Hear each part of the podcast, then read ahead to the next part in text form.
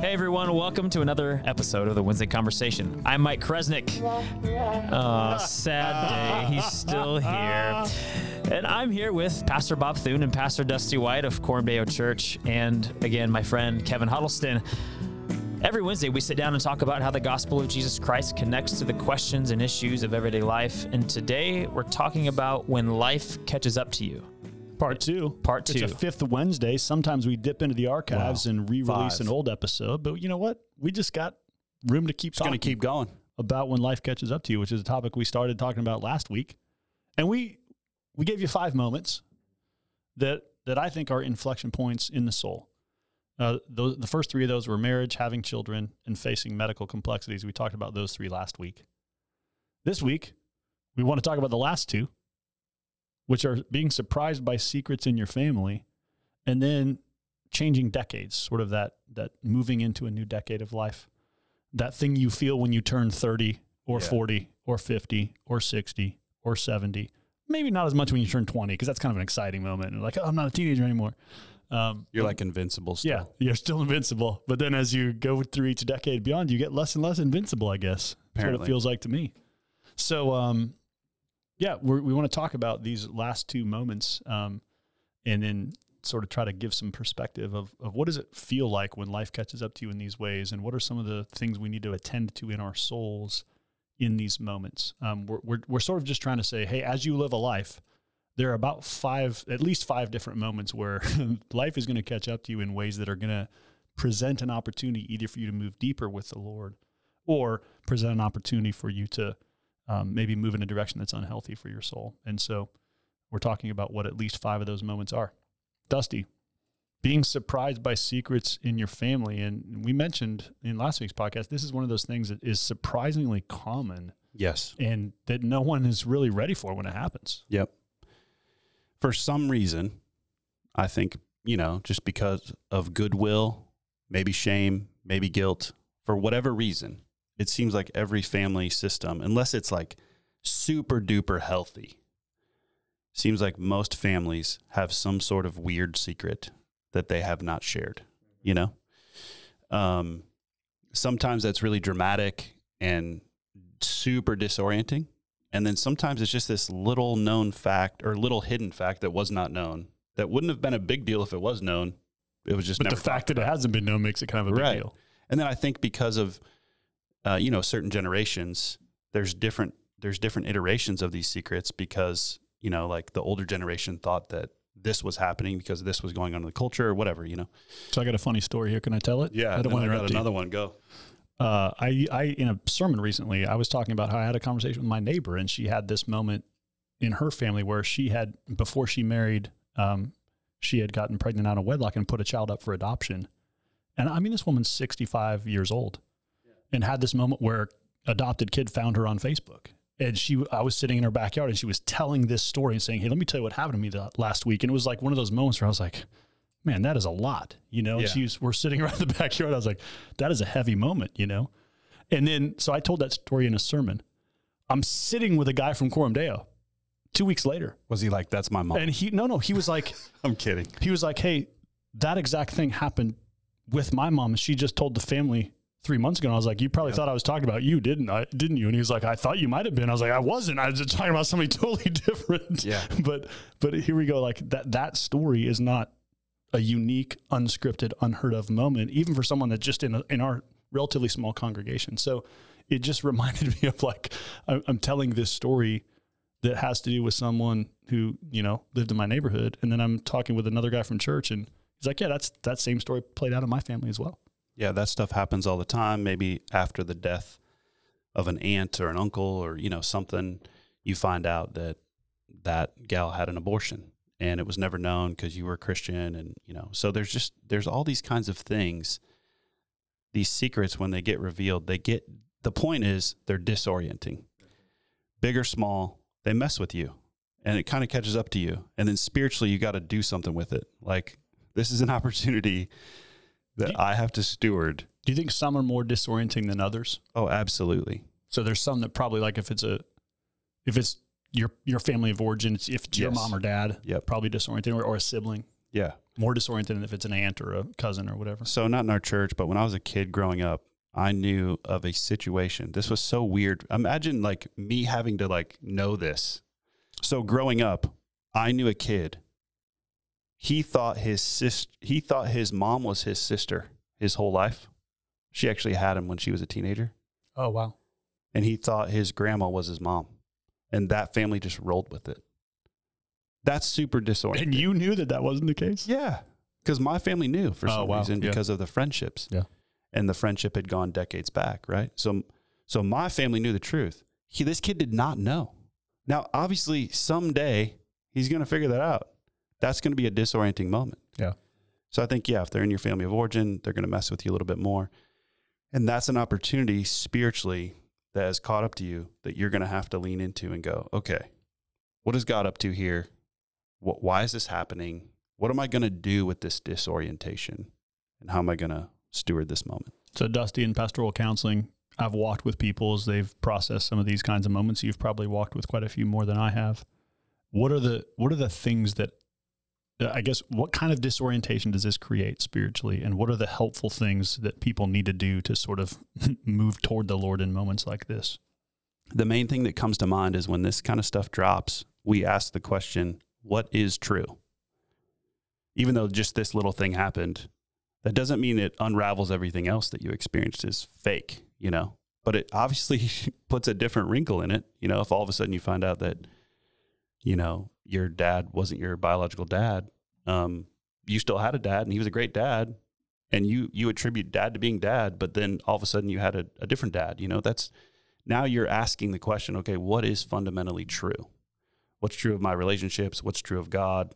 How come I didn't know this? There's a, a little hint, hint of betrayal depending on the, the moment, you know. So I think that's where that's that's the disorienting moment. Hmm. Yeah. What is truth? Well, and you mentioned betrayal. Maybe, maybe there's a certain kind of disorientation too, right? Of just like I've been living in a certain story, and now actually I'm realizing the story I've been living in isn't the real story. Right. And so I think that's always disorienting when you realize like I've been living with this certain narrative. It very it's very similar to betrayal because it feels like well what I thought was true isn't true. Yeah. And so embracing what is true and figuring out how to reconcile that with the story I've been living is is going to take some processing in community probably is going to take a good prayer life with the Lord and and a centeredness emotionally and spiritually to be able to say okay uh you know truth is true and I got to reckon with this reality that I I didn't have until this moment. Yeah, and I think you just you got to give yourself permission when when this stuff happens to just give yourself space to recalibrate. You know, like in community with the Lord, changes your prayers. It changes. You know, in that disorienting time, you're gonna. The only thing to get through disorientation is orientation, and that's just going to take some time to recalibrate. I got to reboot. You know, hmm. like Mike would say on your computer, you're going to have to reset that Have thing. you restarted lately? Mike's Cycle always the like, "Did you restart?" No, man, you got no time for that. Are you pondering something over there, Mike? Yeah, j- I mean, there's not a. All these examples we're saying and are, are relational, and I think that's what the disorienting piece is. Is that it affects how we relate to people, or how we've always been, you know, how we thought we were relating to people. Nobody's saying like, "Oh, Dad had a a Chevy, and I uh, the whole time I thought he had a Ford." Like nobody cares about that. But Yeah. like when when you find out that Grandma pushed Grandpa down a flight of stairs and killed him, that's Whoa, that was too specific, maybe. that, Wow. was, that was intense. Um, like that's real. Yeah, And that got- changes how you relate to grandma. That got real for me right now. Yeah. Well, Well, hey, also, by the way, if my dad did have like a Ford in storage or something, I would want to know about that. amen. Uh, also, I mean, Dusty, as you're narrating, my mind is going to things like attachment, things like um, we talk about being story formed all the time. So you're you're referencing that of like I've lived in this kind of narrative, but it is it is hard to think about those big things. I would also want to know, you know, if you have thoughts or if we have thoughts around the table about when there's small things, because I, I do think there is ways where instead of a narrative or um, a secret being exposed, there's some maybe there's just dark spots in my story where like I just don't know things about my family of origin or my parents or a loss or something, and so it's not as it's not as much of a like ripping some Velcro off and and it suddenly it feels very exposing or betraying.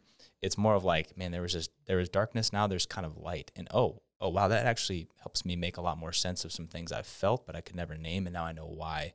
So it's probably less of a disorientation, but more of a disruption. And so I don't know. Do you feel like that's different, or is that is that along the same lines? I think that's a little different because we, you know, the word we're using here is secrets, Mm. and I think secrets um, disorient in a different way, right? Spots where it's like, oh, I didn't really know what was there, but now I see something, you know, that just I didn't have data for before. That's a little different than because I think what happens with secrets is you use the language of family system at the beginning of the podcast, right? And and you just use the language of attachment, Kevin. What you have when you have a secret is the whole family system has learned how to operate with that secret. Mm. So Yeah. so Now now that you, is who we are. right. Yeah. So now as a Christian and as a person reconciling with the truth in the light of God's grace, part of what you have to do is to say, what does it mean now for to reset this family system? Because now we're not going to pretend that this isn't true anymore. Now the truth is out, but the the system has learned to operate with the secret, and so there's a kind of maturity that comes with knowing. I think this connects to forgiveness, right? Because like I, I got to forgive some people for not telling me the truth. I got to learn how to set some boundaries maybe in how I'm going to relate in this family system. If people are used to sort of stepping around something that I don't feel like we should have been stepping around, now I'm going to have to sort of set some boundaries and parameters for what's that going to look like. Um, so, so I think it does create a different kind of spiritual turmoil and a different different kind of disorientation than just you know a spot where I didn't have some data points that now I have. The same feels like, I mean, different example, but abuse in a family um, that didn't go noted or didn't get addressed correctly. And I know that's that's hard for a lot of reasons. But then it also, if it's still live, like if you know we're still living with these family members, and maybe Yeah. it's it's different than that too. But That's real. um, do you have any? I mean, as you think about how do I relate to people that I feel like have betrayed me or withheld or you know disrupted? I mean, we're, as you think about examples um, of times you've walked with people and how to count. I know every situation is different, but um, for the listeners out there, they're like, okay, I'm, I'm hearing, I'm understanding, but how, where do I start with rebuilding a relationship of some kind besides the the trust and forgiveness pieces? Is there anything else we're missing there? There probably is, but I don't know that you can talk about it on a podcast because I think it's so specific situationally. So I think I just want people to know. I think what we're trying to name in this podcast is just to say this is a moment when life catches up to you. And when all those secrets come, you know, when Pandora's box gets opened, you know, it all crashes in. And that, you know, that's going to create some reasonable disorientation and it's going to take some recalibration in, in Mhm. your own soul, in your family system, in your relationship with the Lord. Yeah, there's probably secrets where I can respond to it and go, okay, this is I got to recalibrate here. This is this is changing some stuff. And then there's other secrets where I'm like, oh, this actually changes everything. And now, now it changes a lot of things on how we can't just actually go back to normal. We gotta we're gonna do it different now. That's helpful. So that's one of those categories that I think, you know, if if that's a place where life catches up to with you, you're going to need some solid community and you're probably going to need some pastoral counseling and care and you know, so just just know that like, yep, if that's in your story, if life catches up to you in that way, um, you know, there's something for you to step into as far as pursuing healing. This last one we're going to talk about is a little more general than that. It's a little less, Yeah. you know, specific and and uh, even messy, but it's it's one that I think is maybe the most sort of like general revelation, common grace, and that is just changing decades. Um, which reminds me, Mike, you were going to read us some song lyrics. Yeah, and I think it might fit right here in this sort of. Totally. Um, Andrew Peterson is one of my favorite um, authors and musicians. Um, he has a song called Day by Day. Uh, lyrics go like this Well, you have never met a single soul who didn't feel the curse's toll, who didn't wish the death would die. Well, maybe that's the reason why it can hurt so bad. But it's so good to be young. And I don't want to go back. I just want to go on and on and on. So don't lose heart. Though your body's wasting away, your soul is not. It's being remade day by day by day. Man, that, we should have ended the podcast with that. Man, that's a good line. I, I don't want to go back. Yeah. That's true. Well, I mean, he's he's wrestling with like I wrestle with. Man, I'd really, I'd love to go back to Eden. Hmm. Love to walk in the cool of the day with the Lord. You know, not know my shame.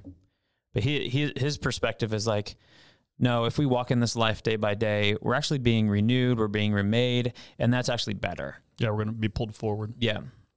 So there's a, right. Midlife crisis has been like a trope for for a long season of time. I like to call it midlife discontentment. It's kind of like Father's Day though now. Yeah, you it kind of is. Just it, it just is a thing people think. Yeah, but I, I think it's a trope for a reason. And you know, there's um like when I was a kid, it was like midlife crisis. It was like the guy goes and buys a sports car, and you know, like there's some, some weird thing of like your my friend's dad is like driving a Corvette now, and he's like, your dad kind of just went and bought a Corvette, I guess, you know. Um, but the the reality of changing decades, I think, does come with uh, this is a place where I think we need to live with foresight, and where you need to anticipate what each of these moments is going to feel. And we've done some podcasts in the past. You can go back in the archive and on sort of the stages of discipleship. It's very similar to I think what we're talking about here. But there's a moment like w- when you turn 30, when you turn 40, when you turn 50, 60, 70, there's a moment in these sort of shifts of decade where it feels big for a reason because it kind of is. There's a, there's a part of life that you're saying goodbye to, and there's a part of life that you're turning and facing. And it doesn't look the same for every person.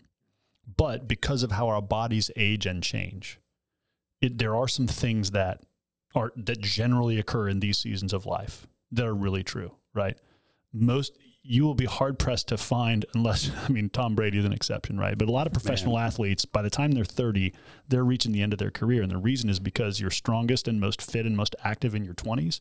And when you shift into the 30s, you're shifting into a season that's a little more like, you know, you start to feel a little bit more of those limitations and, you know, wake up with more aches and pains. And there's there's realities there. And there's also a season where by the time you hit 50 for sure and 40 for a lot of people, your childbearing years are coming to an end. And so a lot of people who are parenting are in the 30s and 40s. And so you're not only shifting out of a season where it sort of like feels like you're you're more carefree and got a lot more energy, but you're shifting into a season where just the demands are heaviest. You know, most people that I know who the demands are heavy in their home and at their work, it's people in the 30s and 40s. You know, if you're if you're in a career for a long time, by the time you're in your 50s, you're probably pretty established in that career and you have a little more freedom because you know you you can define your own schedule a little bit more. But man, most of the people we know in their 30s and 40s are people that are like, man, working for the man. they got to be there when the boss wants them there, and they're they're working hard because they're trying to build something, a family, a job, a resume, a career. And so I think people just th- there's something about life in those seasons that kind of feels um, a bit overwhelming, a bit taxing, a bit like, man, I'm I'm spending, I'm burning the candle at both ends, and it kind of feels like, you know, I go home from work tired, and then I get home and I'm more tired, and you know, uh, that's a reality. Kevin, I was just having a conversation, not with you, but with another guy today.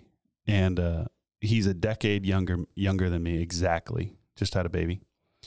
And I was sharing with him how our youngest, who is seven, by the way, our youngest is seven of six kids, and she had an ear infection and she was in our room five nights in a row.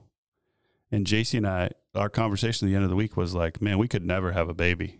Like those five nights, like took it out of us, man. I mean, we were shot. And I just, I was telling him, I was joking with him because they're just up, you know, all, but they basically don't sleep. And I just remember not sleeping. And I remember last week going like, oh yeah, I can never have a baby. I can't even do an ear infection anymore. Mm-hmm. Yep. Preach that.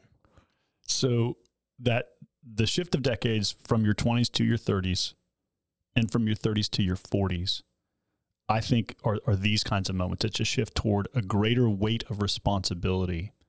And the way Ronald Rolheiser says it that I think is true. And again, these these these are generalizations. And so I know there are listeners to this podcast and they're like, that doesn't fit me. Right. Okay. Sure. But you, we have to generalize somehow. Okay. You can be, maybe Tom Brady's listening. Right. Hey, Tom, keep playing. You're doing great. But the, the shift at 40, that's generally sort of what we would consider the shift to midlife.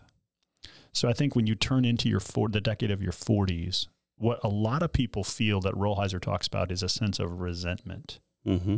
or resignation or regret. Because what you realize when you turn 40 is you've gotten a lot less done than you wished you would have. Some of your dreams haven't worked out. The places you wish you were going to be, you're not there. The things you really would have liked to given yourself to, you kind of see them in the rearview mirror already. And there's a sense of Rolheiser talks about a resentment of the responsibility that like that you're carrying, like you know, like you're talking Yeah. about, Dusty. You got a bunch of kids who are teenagers, Mike, and they're not saying thanks for being such a providing dad. You know, they're just like Thanks for paying the bills. they're they're mainly complaining about all the stuff you won't let them do, and so there's just this sense that like when you hit 40, there's a lot of things you have to reckon with about what hasn't happened in life, what might not happen in life, and sort of a closing of a certain kind of window um, that that is a real thing and that I think is very disorienting to people.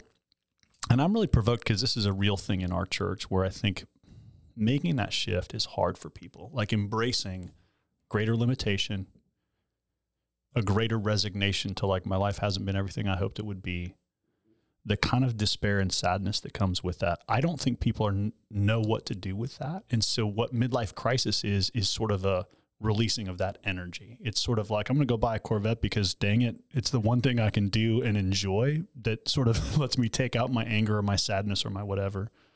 And buying a Corvette is just a, you know, that's a trope for all kinds of other things, right? But the idea is that there's this I'm it's a kind of lament, but it's I think it's a deeply emotive thing that when people haven't built the sort of emotional capacity to navigate that and to do it in community, it can just feel really lonely. We were talking recently about just the reality that like you feel lonely in ways that you don't you're not actually that lonely. You have real people in your life, but there's a kind of loneliness that's just like, man, life kind of sucks in ways I didn't expect.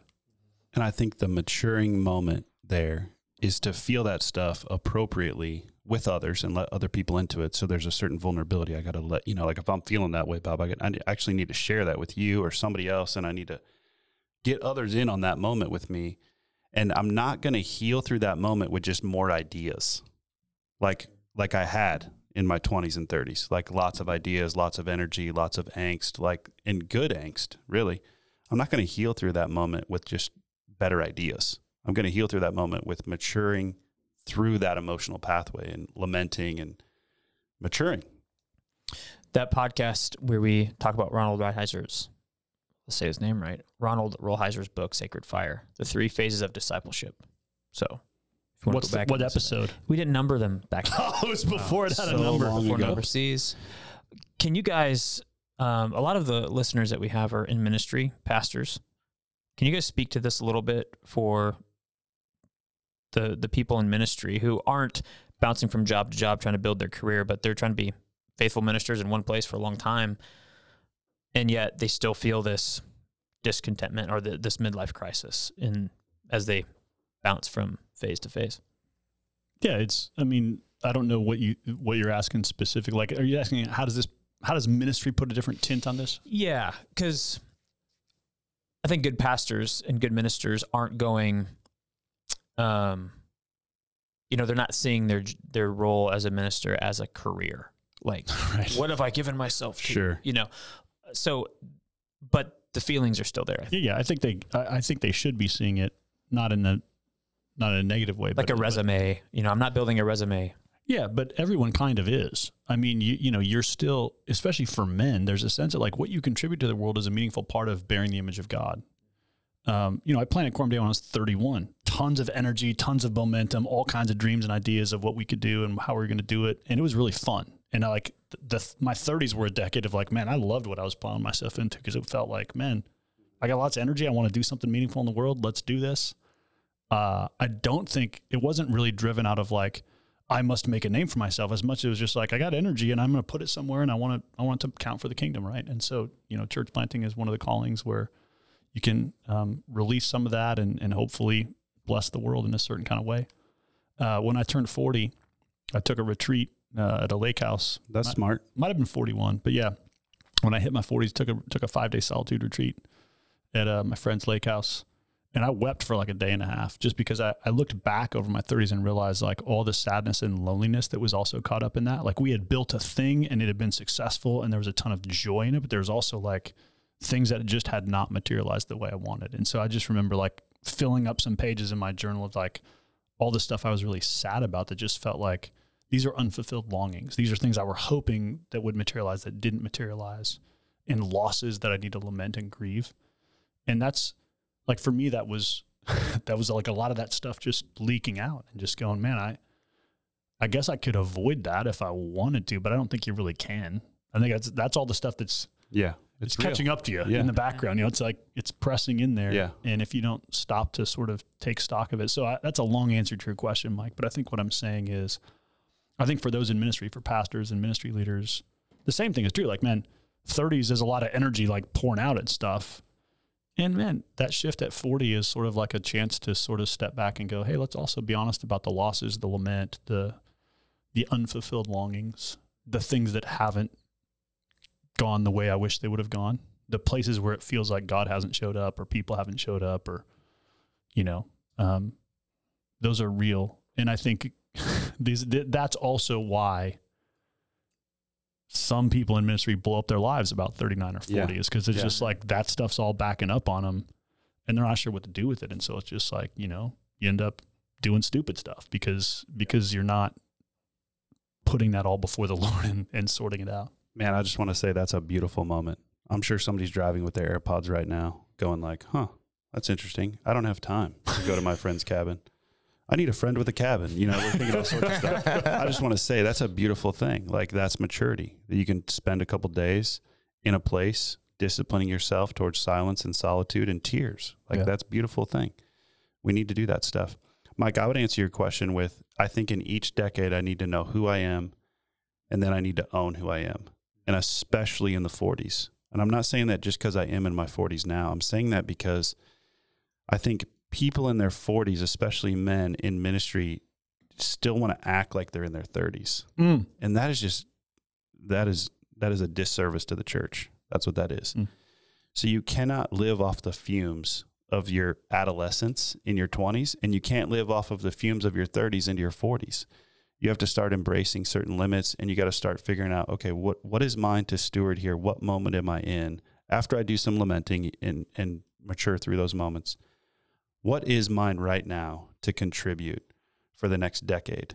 Because I, I think I have until about 55 to really give a lot of energy, uh, f- basically full time contributive years where I can like produce stuff. So, you know, there are Tom Brady's out there. but, and then from like 55 on, I'm messing with our buckets here, but like 55 Yeah, on, 55 is not one of my categories. 55 on it is for me because you, you and i are cut from different genetics. But like i'm thinking like 55 on i want to that's going to be con- some of my best years. I think i'm going to contribute a lot not uh, not with production but with presence availability maturity mentorship guiding.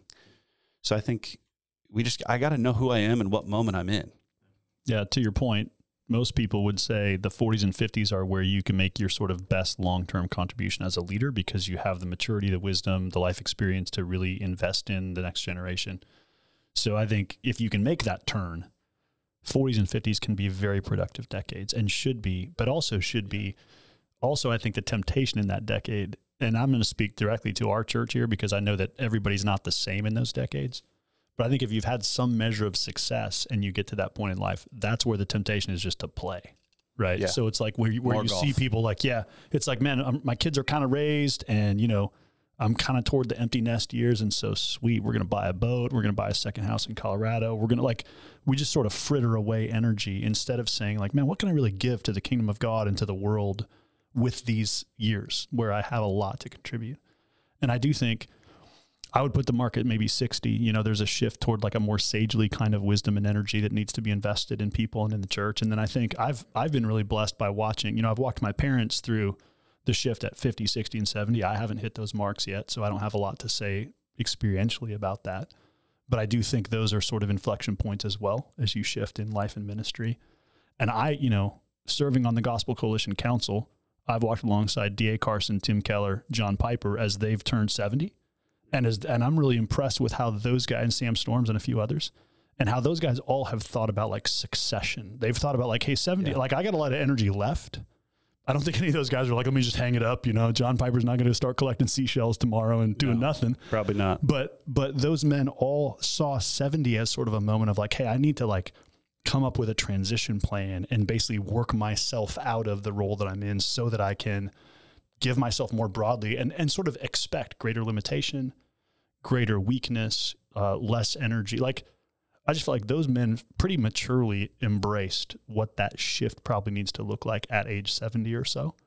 And I think people making that shift is really hard for people that have been very productive. You know, it's like it's hard to sort of back off the throttle at 70 and go, all right, I need to take a little more measured pace as I hit into this decade. But I, I have seen the wisdom of that. And in, in each of those people's lives and ministries. I think there's been good fruit born from that. So my, you know, my vision for myself, if God gives me that much time, is like, oh, that's that's the moment where I need to be making that shift as Yeah. well and sort of backing out. That's a beautiful picture too, because as we're talking a lot about the 40s and building something, uh, my heart did go to those that are in our midst that are in the 50s and the 60s and 70s because there is a different kind of life catching up to you. Of Yep. yeah, my best building is behind me, uh, and so now what? Now what can I give myself to? And so I think where we lack is good examples in the faith. Yes. People who have actually done something different than what the culture would want us to do and encourage us to do. And so when you're hitting those phases where it's like, okay, my work is dialing away and my family work is dialing away, it's like the, the church needs spiritual mothers and fathers and Yeah. spiritual grand, grandmothers and grandfathers. And so to be at, have the humility to ask the question, I'm not done yet. Lord, you're not done with me yet. And your people need me, but it's going to just feel different. Like, how do I shift into the different kind of energy and the different kind of needs to, to fill? And I think how do I most people at that age want to invest in their own grandkids, which is good. How do I see the church as my broader family? Because I think Right. that the American individualism can Yeah. press us into like, well, I'm just going to invest in my own grandkids, you know, which is great. I think grand, grandparents need to do that. But to your point, Kevin, they also, I hope, would invest in the 30 somethings in the church that they're in and the 20 somethings in the church that they're in and say, all right, Yes. I got something to pass on to these people about faith and Yeah. legacy. And, and that assumes that I've built those things in my own life and soul. Right. And so there's, there's a reality there too of, am, am I, am I doing the work now that will leave me with something meaningful to give at 50 and 60 and 70? what you're what we're talking about here is distinctly Christian because of the American dream, Yep. right? Of like, well, I've I've put in all my years and I'm 65 now and I'm clocking out and I'm gonna go get mine. You know, this is my reward, so I can, My I can wa- bail. my wife's parents lived in a community in Georgia. There was a lot of folks who were retired. It wasn't a retirement community, but it was just a place where a lot of older people built homes and it was around this lake and really idyllic setting. and they were part of these like, you know, walking and hiking and biking clubs and they they've realized that all their friends who were like in their 60s and 70s, the thing was to spend a week with each grandkid alone. So if it was like your grandparents, Dusty, or That's your, kids, it was like, hey, send, yeah, send us the first kid. We'll spend a week with them, and then send it. But it was it was totally like this self-absorbed. Like I just want a week alone with each grandkid, and there was like a beauty in it. But there was also like a, my my my wife's parents were like, it's also kind of weird. like it's there's a like, can we have all the family over at once, or kind of weird for the kid. uh, that's a thing, right? But but it's a little bit of that American dream, individualistic, like you know. I think there's a there's a beauty in the instinct behind it, but there's also this weird. It was very much about for the grandparents, like it's really satisfying for us to have each grandkid alone, and you know, again, I don't, I'm not trying to knock that idea, but I think it's an example of an a self-absorbed kind of vision of influence instead of saying, "Hey, how can I in those years not just spend a week alone with each of my grandkids, but be investing in the local church, be making disciples, be giving myself to my community in meaningful ways, be raising up other leaders." That's the vision I want those generations to have. We've talked a lot about midlife and beyond to go Buzz Lightyear for a moment. But I also do want to just drop a quick note. If you're a teenager or in your you're in your 20s, man, just keep asking people for really a decade. Hey, who is it do you think I am? Hmm. And um and then just start honing that and owning that and then asking the Lord to redeem some of that along the way.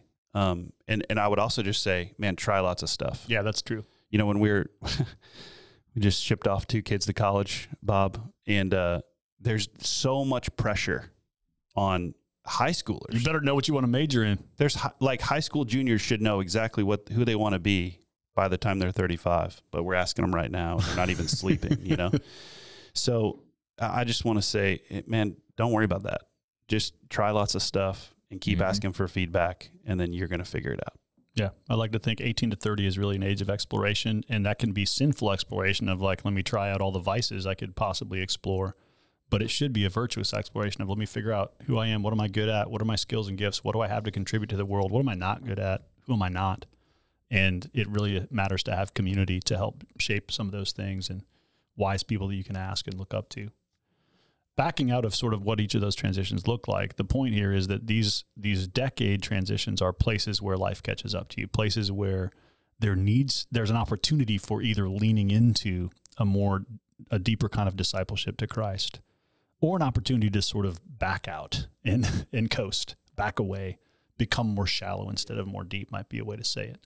So I think what the Lord is giving us in each of these decade inflection points as life catches up to you at 30 and 40 and 50 uh, and 60 and 70 and whatever that these are opportunities where there's a there's an invitation to go a little deeper in discipleship in fellowship with god in what am i giving myself to? What does it mean to be all in with christ as his follower? And as we follow him on that journey um, we're pulled more fully into i think what it means to be a fully alive and fully mature follower of jesus. And so the main takeaway from this last point in the podcast is just to anticipate what the next transition is for you. You know, I'm coming up on 50, Mhm. and so I'm already trying to think about like, all right, well, that's an inflection point. You know, I might have to take another retreat at the lake house and Yeah. spend some time journaling. Um, but uh, I don't have a lake house, so you Well, I don't either. I have friends with lake houses, which is If anybody a wants to wonderful send us a lake house, instead of snacks. Instead of snacks. to the church. I appreciate you guys' humility around the table, especially um, since I'm the only guy at this table who hasn't hit 40 yet. Whoa, Um, wow. Just, Hey, I'm only 39, bro. He's 39. oh, I thought Back you hit it. Back Dang down. it. He's All right. such an old soul, though. Look at him. that is what it is. Mike, when we sit next to each other and we're only three years apart in age, something ain't right. Just saying. I love you, brother, but uh, you could be my grandpa. With vinyl records. There you go. Love it. Well, thanks, listeners, for uh, engaging this with us. And uh, I hope that when life catches up to you and as life catches up to you, this helps you um, think and be proactive about what it's going to require in your relationship with the Lord. And something worth saying that I think we hit, but I, I just want to emphasize it as we close the podcast is to say community is essential at each of these moments. Yeah. And I think part of what ha- part of the temptation to back out is to sort of isolate and go inward. And I think that's what I see a lot of people doing at these inflection points is like, eh, you know what? Friendships are harder the older you get. You know, some of your friends have pieced out of your life or pieced out on Jesus. And so there, it's just the temptation is to isolate instead of to move more deeply or to hope and pray more deeply toward real meaningful community. And I just want to say, like, I want the church to be a place where we're helping one another make these transitions. And as life catches up to us, where there's people to catch us and kind of push us forward. So let's be that for one another. The goal of this podcast is to equip our own church for discipleship and mission. So if you're a Christian or church leader in another context, we thank you for listening in, and we pray that this conversation might be helpful to you as you minister in your context. We always love to hear from you, the listeners. So send us your thoughts, questions, future podcast topic ideas to podcast at cdomaha.com. Thanks for listening. We'll see you again next time for another Wednesday conversation.